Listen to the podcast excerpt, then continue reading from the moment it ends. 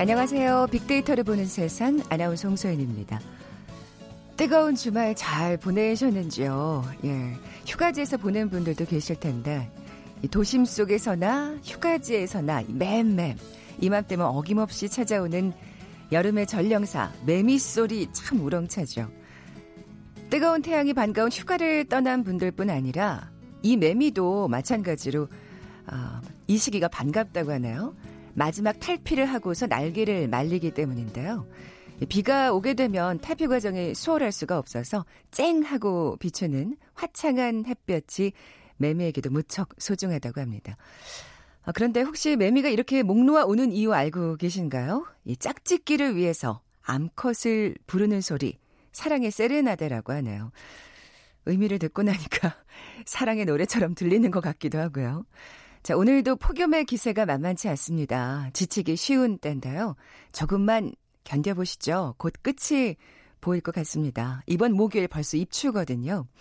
사랑을 찾아서 열정적인 노래를 부르는 매미처럼 남은 여름 열정과 사랑이 가득한 시간들로 채워 나가보시면 좋겠습니다.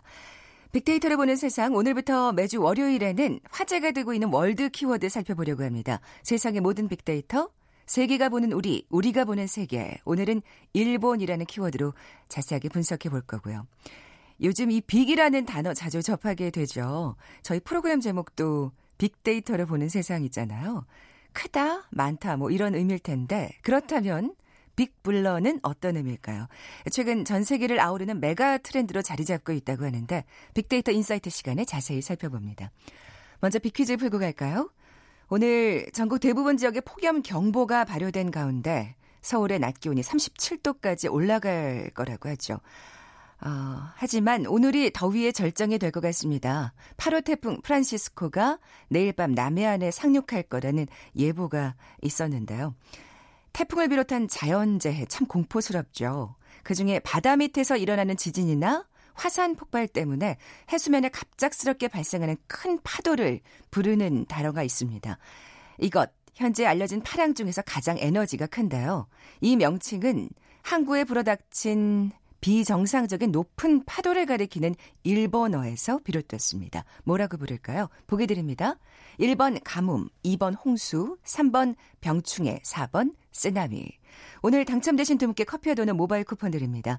휴대전화 문자 메시지 지역번호 없이 샵 9730, 샵 9730. 짧은 글은 50원, 긴 글은 100원의 정보 이용료가 부과됩니다. 방송 들으시면서 정답과 함께 다양한 의견들 문자 보내주십시오.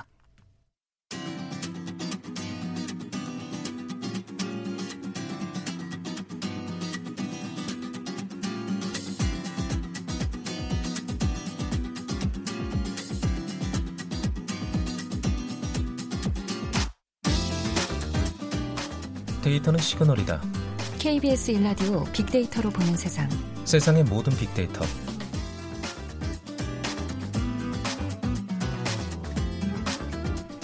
궁금했던 모든 화제와 이슈를 빅데이터로 분석해보는 시간이죠. 세상의 모든 빅데이터. 오늘부터 매주 월요일 이 시간에는 지구촌 화제 이슈를 빅데이터를 통해 분석해 봅니다. 임상훈 국제문제평론가 나와 계세요. 안녕하세요. 네, 안녕하십니까? 네, 뭐 빅데이터를 보는 세상 우리 청취자분들하고는 이미 그렇죠. 네, 네, 알고 있는 사이시고. 예. 저하고 처음이네요. 그렇죠. 네. 방송은 처음이죠. 네, 그러니까요. 반갑습니다. 잘 네. 부탁드릴게요. 예, 잘 부탁드립니다. 네, 이 시간 우리가 보는 세계 그리고 세계가 보는 우리로 예, 살펴볼 텐데 키워드로 오늘은 둘 다 연관된 주제라고 할 수 있을 것 같아요. 그렇죠. 음. 뭐 워낙에 지금 큰 이슈가 되고 있기 때문에 그 세계가 보는 우리 우리가 보는 세계 모두 주제를 일본으로 잡아봤습니다. 네. 뭐 왜냐하면 이제 일단 우리 언론에도 일본 관련 주제가 이제 국제 뉴스에서 가장 많이 지금 등장하고 있잖아요. 일본도 거의 그러는 것 같고 아. 물론 우리만큼은 아니지만 한국 관련 뉴스가 많이 등장하기 때문에 아, 그렇게 한번 잡아봤습니다. 네. 그렇다면 일본 언론들이 어떻게 나오고 네. 사실 가장 궁금하거든요. 그렇죠. 일본 네. 언론들이 어, 지금 이제 한국 관련해서 보도가 나오는 것들을 보면은 어, 제가 몇 가지를 좀 소개를 해드릴게요. 네. 어, 그러니까 이제 청취자분들, 애청자분들께서 좀 한 가지 알아두실 건 일본 언론의 보도 그대로입니다. 그러니까는 좀 아치, 월요일 아침부터 분노가 유발하더라도 조금만 어, 냉정하게 듣겠습니다. 그렇죠. 왜냐하면 네. 저걸 알아야 되죠. 그렇죠. 요미우리 사설에서 이런 게 나왔습니다. 수출 우대국 제외 한국은 어째서 현실과 마주하지 않는가? 제목부터가. 예. 네. 그러니까 우리가 현실에서 좀 동떨어져 있다. 뭐 이런 음. 이야기를 하고 있는 것이죠. 그 한국의 감정적인 행동은 눈에 거슬린다. 일본을 비난하는 것만으로 사태는 해결되지 않는다. 이런 이야기를 네. 사설에서 했거든요. 그러니까는 우리가 일본을 비난하는 것만 하고 있다는 아마 그렇게 생각하고 있는 모양인데 네. 그러면서 일본은 사실관계에 근거해서 차분히 대응을 해야 된다. 그런 내용이 있고요. 그 다음에 더 의아한 부분이 있습니다. 그 한국 측이 북한의 핵 미사일 정보를 공유하는 한일 군사 정보 포괄 어, 보호 협정 소위 우리가 이제 지소미아라고 네. 간단하게 하잖아요. 그 파기 가능성을 이제 시사하고 있는데 그것은 대단한 착각이다 이런 음. 이야기를 했더라고요. 그렇군요. 그 요미우리 신문이 이제 일본에서는 발행 부수가 제일 높은 어, 그렇군요. 신문이라고 할 수가 있고 그다음에 또 하나 어, 산케이 신문의 사설도 하나 소개를 해드립니다. 그러니까 이게 전부 그 백색 그 국가 리스트에서 제외한 네. 그 다음에 나온 사설이거든요. 산케이 신문 하면은 일본에서 가장 극우에 속하는 신문이라고 할 수가 있죠. 그건 또 감안해서 들어야 되겠네요. 네. 어, 화이트리스트 제외 응석 단절하는 타당한 판단 이런 제목이었습니다. 네. 그러니까는 정부가 일본 정부를 얘기하겠죠. 안전 보장상의 수출 관리로 우대 조치를 취하는 화이트 리스트에서 한국을 제외하는 정령 개정을 각의 결정한 것은 타당한 판단이다. 한국 정부는 일본에 대한 대항책만 머리에 있는 듯하다 이런 음. 이야기를 했습니다. 그러면서 이런 이야기도 있어요. 어. 그 이거는 요미우리 신문인데 그러니까 이해찬 더불어민주당 대표가 그때 네. 이제 그 일본에 대한 그, 그 경제 도발 이런 것에 대해서 이제 반응을 하지 않았습니까? 네. 그것에 대해서 어, 경제 전쟁을 선포한 명백한 도발 행위로 보지 않을 수 없다라고 비판하는 등 반일 감정을 부추기는 듯한 발언이 속출하고 있다. 이런 아, 내용들이 있습니다. 예. 모든 일본 언론들이 다 이렇습니까? 모든 일본 언론이 다 그런 건 아니고요. 어, 그 민감한 정치적인 사안이 올 때마다 이렇게 일본 언론도 두 쪽으로 이렇게 쫙 갈라지는 경향이 있는데 네. 조금 전에 소개해드린 요미우리 신문이나 산케이 신문은 그 보수 성향 예. 그리고 극우 성향의 신문이라고 한다 그러면은 일본에도 어, 진보 성향의 신문들이 있습니다. 아, 아사히 신문 같은 경우에 우리가 요즘에 아사히 맥주 많이 얘기하는데 음. 아사히 신문과 아사히 맥주는 전혀 별개입니다. 아, 그것도 알아둬야 되겠네요. 예, 그 혼동하시면 안 돼요. 네, 네. 아사히 신문은 일본에서 위안부 문제라든가 이런 문제에 있어서 굉장히 저기 한국 입장에서의 보도를 많이 하고 그러니까 아. 처음에 이제 일본에서 처음 보도를 한 것이 아사히 신문이에요. 그렇군요. 예. 그리고 어, 굉장히 그, 그 발행 부 수는 2위인데 어, 정론지라고 할 수가 있는 네. 것이고 어, 굉장히 합리적인 보도를 많이 합니다. 어, 역시 3일자 사설입니다. 대립하는 한일 교류의 걸음도 무너뜨리는가. 그러니까 일본 정부를 향해서 하는 아, 말이죠. 그렇군요. 네. 그래서 한일 관계가 가장 어렵고 위험한 영역으로 진입하고 있는 중인데 쌍방의 정치 지도자는 보복이 아닌 수복 정책을 서둘러야 한다. 이런 내용이 음. 있습니다. 냉정하게 판단했네요. 그렇죠. 어, 그리고 마이니치 신문이 있습니다. 마이니치 신문도 발행 부수로 치면 3위, 3위의 신문인데 여기도 역시 진보 계열의 신문입니다. 어, 역시 3일자 사설입니다. 한국을 수출 우대 제외 악순환 우려해야 된다. 이런 이야기가 있습니다. 그러니까 동아시아의 질서 유지에 완수하는 일한, 그러니까 거기 입장에서는 일본, 한국 이렇게 네. 얘기하죠. 일한의 역할 중요성은 변함이 없다. 아, 북한의 비핵화에는 일한의 긴밀한 제휴가 필요하고 협력을 통해서 동아시아의 안정을 도모하는 것이 일한 공동의 이익이다. 이런 내용이 네. 그 마인츠 신문의 사설에서 들어 있었습니다. 감정적으로 나가지 말자. 뭐 이런 얘기처럼 들리는데요. 그렇죠. 자, 그렇다면 다른 나라에선 세계가 보는 우리 네. 예. 우리나라를 이제 관련해서 이제 보도가 많이 나오죠. 네. 일단은 그 최근 보도 중심으로 먼저 알려드리겠습니다. 전해드리면은 어, 미국의 워싱턴 포스트지가 이제 이런 기사가 있었습니다. 한일 갈등 격화되면서 일본 한국과 교역 관계를 격화시킨 일본 이런 제목이었는데 그러니까 한일 갈등은 그 한국 전자산업에서부터 일본 소비재에 이르기까지 이미 에, 경제적인 타격을 초래하고 있다. 음. 그러니까 우리도 뭐 잘 사실 이런 관계는 우리는 너무 잘 알고 있는 이야기죠. 네. 다만 이제 외국 언론에 어떻게 소개가 되는지를 예, 예. 어, 소개를 해드리는 건데 그 미국의 핵심 전략 동맹인 한국과 일본 간의 안보 협력도 훼손될 위험이 있다. 음. 아, 미국 입장에서는 뭐 이런 얘기가 할 수가 있겠죠. 어, 그래서 이제 한국과 이, 이, 한국은 일본과의 군사 정보 공유 취소 로 대응하겠다 위협하고 있는데 이럴 경우 미국의 어, 영내 그러니까 이쪽 동아시아를 얘기하겠죠. 네. 영내 미국의 안보 이익이 약해질 것이라는 게 전문가들의 지적이다. 이런 얘기가 있습니다. 네.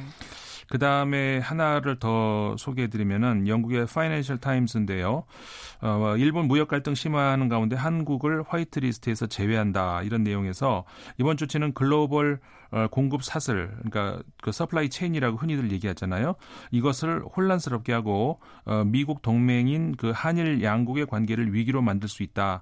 이번 결정은 그러니까 일본의 화이트리스트 배제 결정을 얘기합니다. 네. 이번 결정은 한국의 강력한 반대 그리고 한일 긴장 회소 해소를 위한 미국의 노력에도 불구하고 나온 것이다. 다시 말해서 어, 한일 간의 이제 그, 그 화이트리스트를 배제하겠다는 일본의 그 결정 직전에 미국 미국이 마쿠에서 많이 움직였다는 정황이 음. 지금 나오죠. 그럼에도 불구하고 일본은 결국 그런 결정으로 나갔다. 돌아오지 못할 다리를 건넜다 네. 이런 내용이 되겠죠. 뭐 미국의 안보익이 약해질 것이라는 우려가 있기 때문에 네. 사실 미국을 비롯한 다른 나라에서는 조금 우려 섞인 그렇죠. 반응을 보일 수밖에 없는 것 같은데 네. 결국 그 일본의 백색 국가 배제 조치에 대해서 좀 상당히 비판적으로밖에 나올 수 없을 것 같아요. 네, 그렇습니다. 예. 그러니까는 다른 언론들도 결국 다 마찬가지인데, 그러니까 전체적으로 보면은, 그러니까는 외신들 같은 경우에는 이제 한국하고 일본하고 뭔가 갈등이 있다라고 하면 어느 한 편을 들기는 어렵잖아요. 네. 그, 그, 그러니까 중립을 지키려고 하는데 사실 중립을 지킨다는 것이 그 잘 사정을 모르면은 기계적인 중립이 되기가 쉽습니다. 전체적인 그 분위기가 어떠냐면은 그 어쨌든 한국과 일본 사이에서 갈등이 벌어졌다. 음. 근데 이건 뭐냐? 이유가 뭐냐? 그, 그 징용공 그 문제에 있어서 강제로 징용했다는 그런 것에 대해서는 배상 관련해서 한국 대법원에서 판결이 났는데 네. 그것에 대해서 일본이 보복을 한 것이다. 그러면은 결국은 경제 저기 정치적인 논리를 이유로 해서 경제를 가지고 이제 공격을 음. 한 것이다. 그거는 어, 누가 봐도 이제 일본이 분명히 그렇죠. 잘못한 것이다라는 것이 분명히 하죠. 그거는 겉으로 드러난 분명히 누가 봐도 네. 어, 드러난 것이잖아요. 그리고 특히 일본 같은 경우에 지금까지 자유무역에서 선봉대에 서가지고 계속 앞장서서 갔던 나라잖아요. 그렇죠. G20 주체까지 직전에 했었고. 그 방금 전까지. 그렇죠. 예. 근데 G20을 주최하고 있는 그 직후에 뭐 일본이 갑자기 그런 게 아니고 G20을 진행하는 동안에도 한국을 공격할 준비를 하고 있었다는 것이죠. 음. 그런 것들이 이제 그 유럽이라든가 어, 외신들의 저기 보도가 되면서 그 일본이 얼마나 그 뒤에서 그 이중적인 그런 그 행동을 하고 있었는지 그런 것에 대한 이제 보도가 나오고 그 아까 제가 이제 그 아, 아, 한국과 일본 사이에서 이제 중립적인 뭐 모습을 보인다는 말씀 드렸잖아요. 네. 그러니까 한국에 대해서도 뭔가 얘기는 해야 되겠죠. 그래서 뭐라고 얘기를 하냐면은 그 좀 합의를 잘 해주지 왜 그렇게 돼서 그렇게 됐냐. 그러니까 그런 아, 사정을 모르는 거예요. 네, 저간의 사정은 자세히 알수 그렇죠. 없으니까요. 65년도에 그 한일 협정 관계는 국가 대 국가에서의 협정이었고 그 이번에 그 대법원에서 판결 난 것은 민간인과 기업 간에서의 그 그렇죠. 그 관계 그거는 해결된 게 아니었다는 것이죠. 음. 그런 관계를 어, 유럽에서는 아직 잘 몰라요. 네. 그러니까 그런 거를 놓고 아니 왜 그 협정을 했는데 그 그러니까 이런 거는 우리가 적극적으로 어, 외국에도 그렇죠 있네. 홍보를 할 필요가 있습니다. 사실 그 민간 해결은 아직도 결정된 게 아니라는 논조가 사실 일본 신문에서도 네. 나왔었잖아요. 그렇죠. 일본 예. 정부의 공식 입장이기도 했고요. 네, 네. 예. 그러니까. 그러니까 그런 것들이 잘 알려 알려지지 않았기 때문에 이제 그런 건데 음. 어째 그래서 어쨌든 제가 아까 말씀드린 것처럼 우리가 그런 것들을 적극 홍보만 한다면은 국제 여론전에서 불리하지는 않거든요. 네. 그 미국의 내, 저 National Interest라는 어, 저 언론의 16일자 지난달이죠. 16일자 보면 이런 얘기가 나와요. 아베 정부는 일본이 쌓은 신뢰도를 기술을 손상하고 글로벌 무역 시스템을 어, 더 악화시키는 선례를 남김으로써 자살골 먹기 일보 직전이다. 아. Diplomat이라고 하는 매체 29일자에 이번 무역 규제는 글로벌 반도체 공격, 저 공급을 교란시킬 뿐 아니라 대체재 개발로 이어져서 일본 기업들이 경쟁력을 잃을 수도 있다. 음. 아, 미국에서 이렇게 나왔습니다. 그 다음에 LA 타임스 같은 경우에 역시 미국이죠. 21일자에 위안부나 징용 문제에서 초조한 일본 무역 제한을 무기로 한국에 압력을 가하고 있다. 그러니까 전체적으로 아까 말씀드린 것처럼 어, 겉으로 드러난 누가 봐도 분명히 알 수 있는 그런 네. 입장에서는 일본이 분명히 잘못하고 있다는 것이 국제 여론에서도 잘 알려지고 네. 있다 이렇게 얘기할 수 있습니다. 이런 그 비판적인 국제 여론을 좀 부담스러워해야 될 텐데 아베 정부가 네. 참 아, 답답합니다. 막무가내인 것 같아요. 그러니까요. 그런 걸 안 보고 있는 것 같아요. 네. 마지막으로 비퀴즈 내주고 가세요. 네. 비퀴즈 어, 드리겠습니다. 8호 태풍 프란치스코가 내일 밤 남해안에 상륙할 거라는 예보가 있는데요. 태풍을 비롯한 자연재해 공포스럽죠. 어, 그중에서 바다 밑에서 일어나는 지진이나 화산 폭발 때문에 해수면에 갑작스럽게 발생하는 큰 파도를 부르는 말이 있습니다.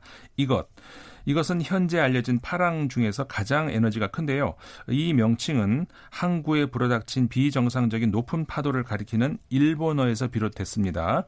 2011년 예, 동일본 대지진이 초래했던 후쿠시마 원전 사고 당시에 이것의 위력이 대단했었죠. 이것이 무엇일까요? 질문입니다. 1번 가뭄, 2번 홍수, 3번 병충해, 4번 쓰나미. 네, 정답 아시는 분들 저희 빅데이터를 보는 세상에 지금 바로 문자 보내주십시오. 휴대전화 문자 메시지 지역번호 없이 샵 9730, 샵 9730입니다. 짧은 글은 50원, 긴 글은 100원의 정보 이용료가 부과됩니다. 지금까지 임상훈 국제문제평론가와 함께했습니다. 고맙습니다. 네, 고맙습니다. 잠시 정보센터 헤드라인 뉴스 듣고 돌아올게요. 대통령이 오늘 오후 청와대에서 수석 보좌관 회의를 주재합니다.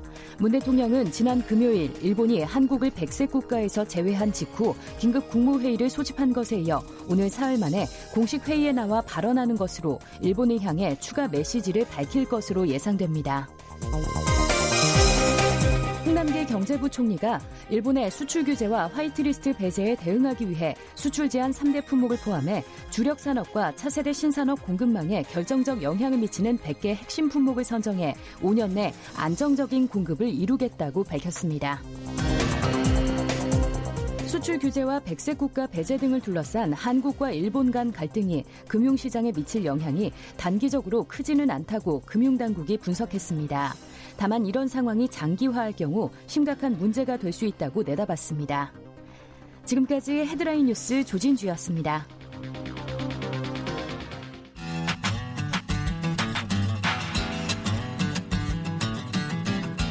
마음을 읽으면 트렌드가 보인다. 빅데이터 insight. 타파크로스 김용학 대표가 분석해드립니다. 빅데이터를 통해 라이프 스타일과 소비 트렌드를 분석해보는 시간이죠. 마음을 읽으면 트렌드가 보인다. 빅데이터 insight. 타파크로스의 김용학 대표 나와 계세요. 안녕하세요. 안녕하세요. 네, 오늘 나눌 그 대화 키워드 주제가 big blur입니다. 저 사실 처음 들어봐요. 네, 네. 익숙한 단어는 아닌데요. 크다는 의미의 big과 흐리다는 의미의 blur가 합성어로 나온 아, 것이죠. 그 이 blur가 그런 뜻이군요. 네. 어, 첨단 ICT 기술이 발달함에 따라서 산업 간의 경계가 모호해지고 아. 어, industry 카테고리가 무너지고 있는 현상이 뚜렷해지고 있는데요. 그런 현상들이 왜 일어났는지에 대해서 사례와 함께 내용을 알아보려고 합니다. 아, 그렇군요. 그러니까 이 빅블러 현상이 확산되는 배경에는 그 ICT 산업의 발달이 있는 거군요. 그렇습니다. 음. 몇 가지 대표적인 사례만 말씀드려 보면 전 세계에서 가장 큰 전자상거래 업체 A사가 있잖아요. 네. 근데 이 회사가 최근에 유기농 식품 체인으로 유명한 에치푸드라는 회사를 인수를 했습니다. 그러니까 기존의 산업하고 연계성이 크지 않다라고 보는 회사를 인수했거나 어.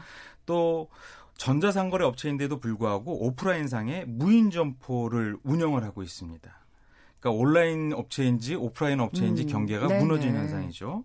국내에서도 최대 포털 업체인 N사가 온라인 쇼핑 부문의 비중을 크게 늘리면서 이 회사가 포털 회사인지 전자상거래 회사인지 아. 예, 애매모호해지는 현상이 나타나고 있는 것이죠. 그렇군요. 이렇게 산업 간 경계가 무너지는 이유를 한번 찾아보니까요. 첫 번째가 아무래도 어, 유통산업 같은 경우에는 유통산업 내에 비즈니스를 온라인화하는 즉 ICT 기술을 이용해서 음. 온라인 모바일 전자상거래 비중을 크게 늘리고 있습니다. 왜냐하면 정말 온라인으로 이제 진출하지 않으면 살아남을 수가 없어요. 그렇습니다. 네. 뭐 모바일 앱을 개발해서 어, 모바일 device 내에서 물품을 구매하게끔 만드는 음. 접점을 늘리거나 혹은 간편 결제 서비스 같은 것들을 강화해서 모바일 디바이스를 일반적으로 쓰고 있는 소비자들을 유혹하는 데에 네. 에, 신경을 쓰고 있는 것이죠. 두 번째는 어, 오랜 기간 이어지고 있는 저성장도 기업들이 다른 업종에 진출하고자 하는 기회로 자리 잡고 있습니다. 이것도 또 살기 위해서군요. 그렇습니다. 예. 새로운 사업에 신규 진출한 사례가 많아지는 것인데요. 대표적인 예가 화장품 업체입니다. 어, 한류를 대표하는 업계이기도 하죠. 네. 이런 화장품은 매년 두 자릿수 이상의 성장률을 기록하고 있습니다. 그러다 보니까 화장품 사업을 영위하지 않았던 유통이나 패션, 엔터테인먼트 업체에서 화장품 업에 뛰어드는 사례가 굉장히 아. 많아지고 있고요.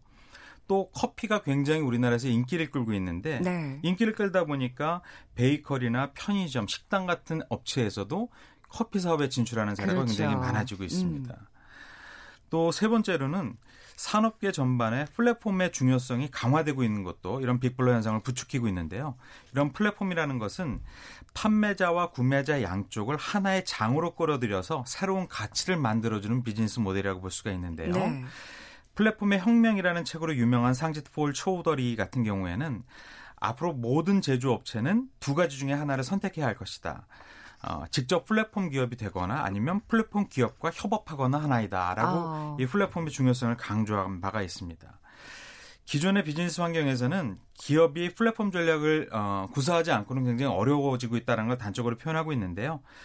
예를 들어서 편의점 같은 기업도 식음료나 생필품 위주가 아니라 택배나 금융이나 커피 같은 부가 서비스를 많이 제공하고 있지 않습니까? 네. 이것도 새로운 플랫폼에 진출하고 있는 하나의 음. 예일 수도 있고요. 반대로 유통업체가 제조업체화 되는 현상도 있는데요. 요즘 할인마트나 편의점에 가보면 일명 PB 상품, 그렇죠. private 브랜드 상품을 판매하는 것을 많이 보실 수가 있습니다. 이런 PB 상품 같은 경우에는 입점 업체가 내야 하는 판촉비나 로얄티 같은 어, 비용을 절감케 하는데요. 그렇겠죠. 이렇게 해서 만들어지는 마진율이 일반 상품보다 무려 4에서 6% 정도 높다고 하니까 많은 기업들이 음, PB 상품을 출시할 그렇죠. 수밖에 없는 것이죠. 또 소비자들로서는 저 상대적으로 저렴한 가격에 그렇습니다. 상품을 구입할 예, 수 있는 거고요. 선택의 넓어지고 예. 있는 것이죠. 어, 빅데이터 속 big blur는 어떻게 나타나고 있습니까? 예, big blur라는 용어가 일반적인 용어가 아니니까 데이터의 비중으로 보면 크기로 보면 크지는 않는데 연관어를 살펴보니까 그 상황 변화가 뚜렷이 드러나고 있습니다. 예를 들어서 연관어 첫 번째가 서비스입니다. 오프라인 외식 사업자와 소비자를 연결해주는 O2O 서비스가 외식업계에 많아지고 있는데 이런 O2O 서비스도 ICT 기술을 이용해서 새로운 산업에 진출하는 대표적인 사례가 되는 것이죠. 어. 그래서 두 번째가 외식이 나왔고요. 외식 부분에 있어서는 배달 어플리케이션이나 키오스크, 즉 어, 무인 주문 어, 판매기겠죠. 네. 다음에 결, 어, 전자결제 수단 같은 것들이 어, 아주 급속하게 도입이 되고 소비자들의 평판을 어, 얻어내고 있습니다. 그 다음으로는 이런 O2O 서비스나 ICT 기술의 대표적인 기술 요소들이 뽑히고 있는데요. 인공지능이나 사물 인터넷, 뭐 핀테크, 빅데이터 같은 용어가 연관어 상위에 나오고 있고 이런 기술들은 대표적으로 금융업계에도 많이 도입이 되고 있어서 금융이라는 키워드도 높게 자리 잡고 있습니다. 아, 정말 그러니까 이 뭐 Big Blur 자체는 검색어에 많이 높게 오르진 않았지만 정말 관련된 다양한 용어들이 지금 예, 연관어로 또 떠오르고 있네요. 그렇습니다. 어, 그럼 Big Blur 또 구체적인 사례를 좀 살펴볼까요? 네, 배달업계에 따르면 최근 외식업계에서 경기 불황의 돌파구로 배달 전문 shop in shop 전략이 구사되고 있다라고 밝히고 있는데요. 이건 무슨 얘기냐면 기존의 메인 음식점을 운영하는 동시에 새로운 음식을 주려고 하는 색다른 상호의 배달 음식점을 배달 앱 내에 런칭을 한다는 것인데요. 아. 제가 사례를 한번 말씀드리겠습니다. 예. 부대찌개로 전 국민한테 유명한 종합 외식 기업이 있습니다. N사인데요. 이 엔사 그러면 부대찌개라든지 아니면 복삼 아 보쌈이나 족발 같은 메뉴가 대표적으로 연상이 그렇죠. 되는데요. 이 해당 업체가 최근에는 배달 앱을 통해서 돈가스를 넣은 떡볶이라든지 삼겹살, 태국 음식 뭐 이런 것들을 배달을 한다고 합니다. 이게 온라인 배달만을 그러니까 전문으로 하는 그렇습니다. 음식인가요? 매장에 가서는 아. 이런 음식들이 메뉴에 준비되어 있지 않은 것이죠.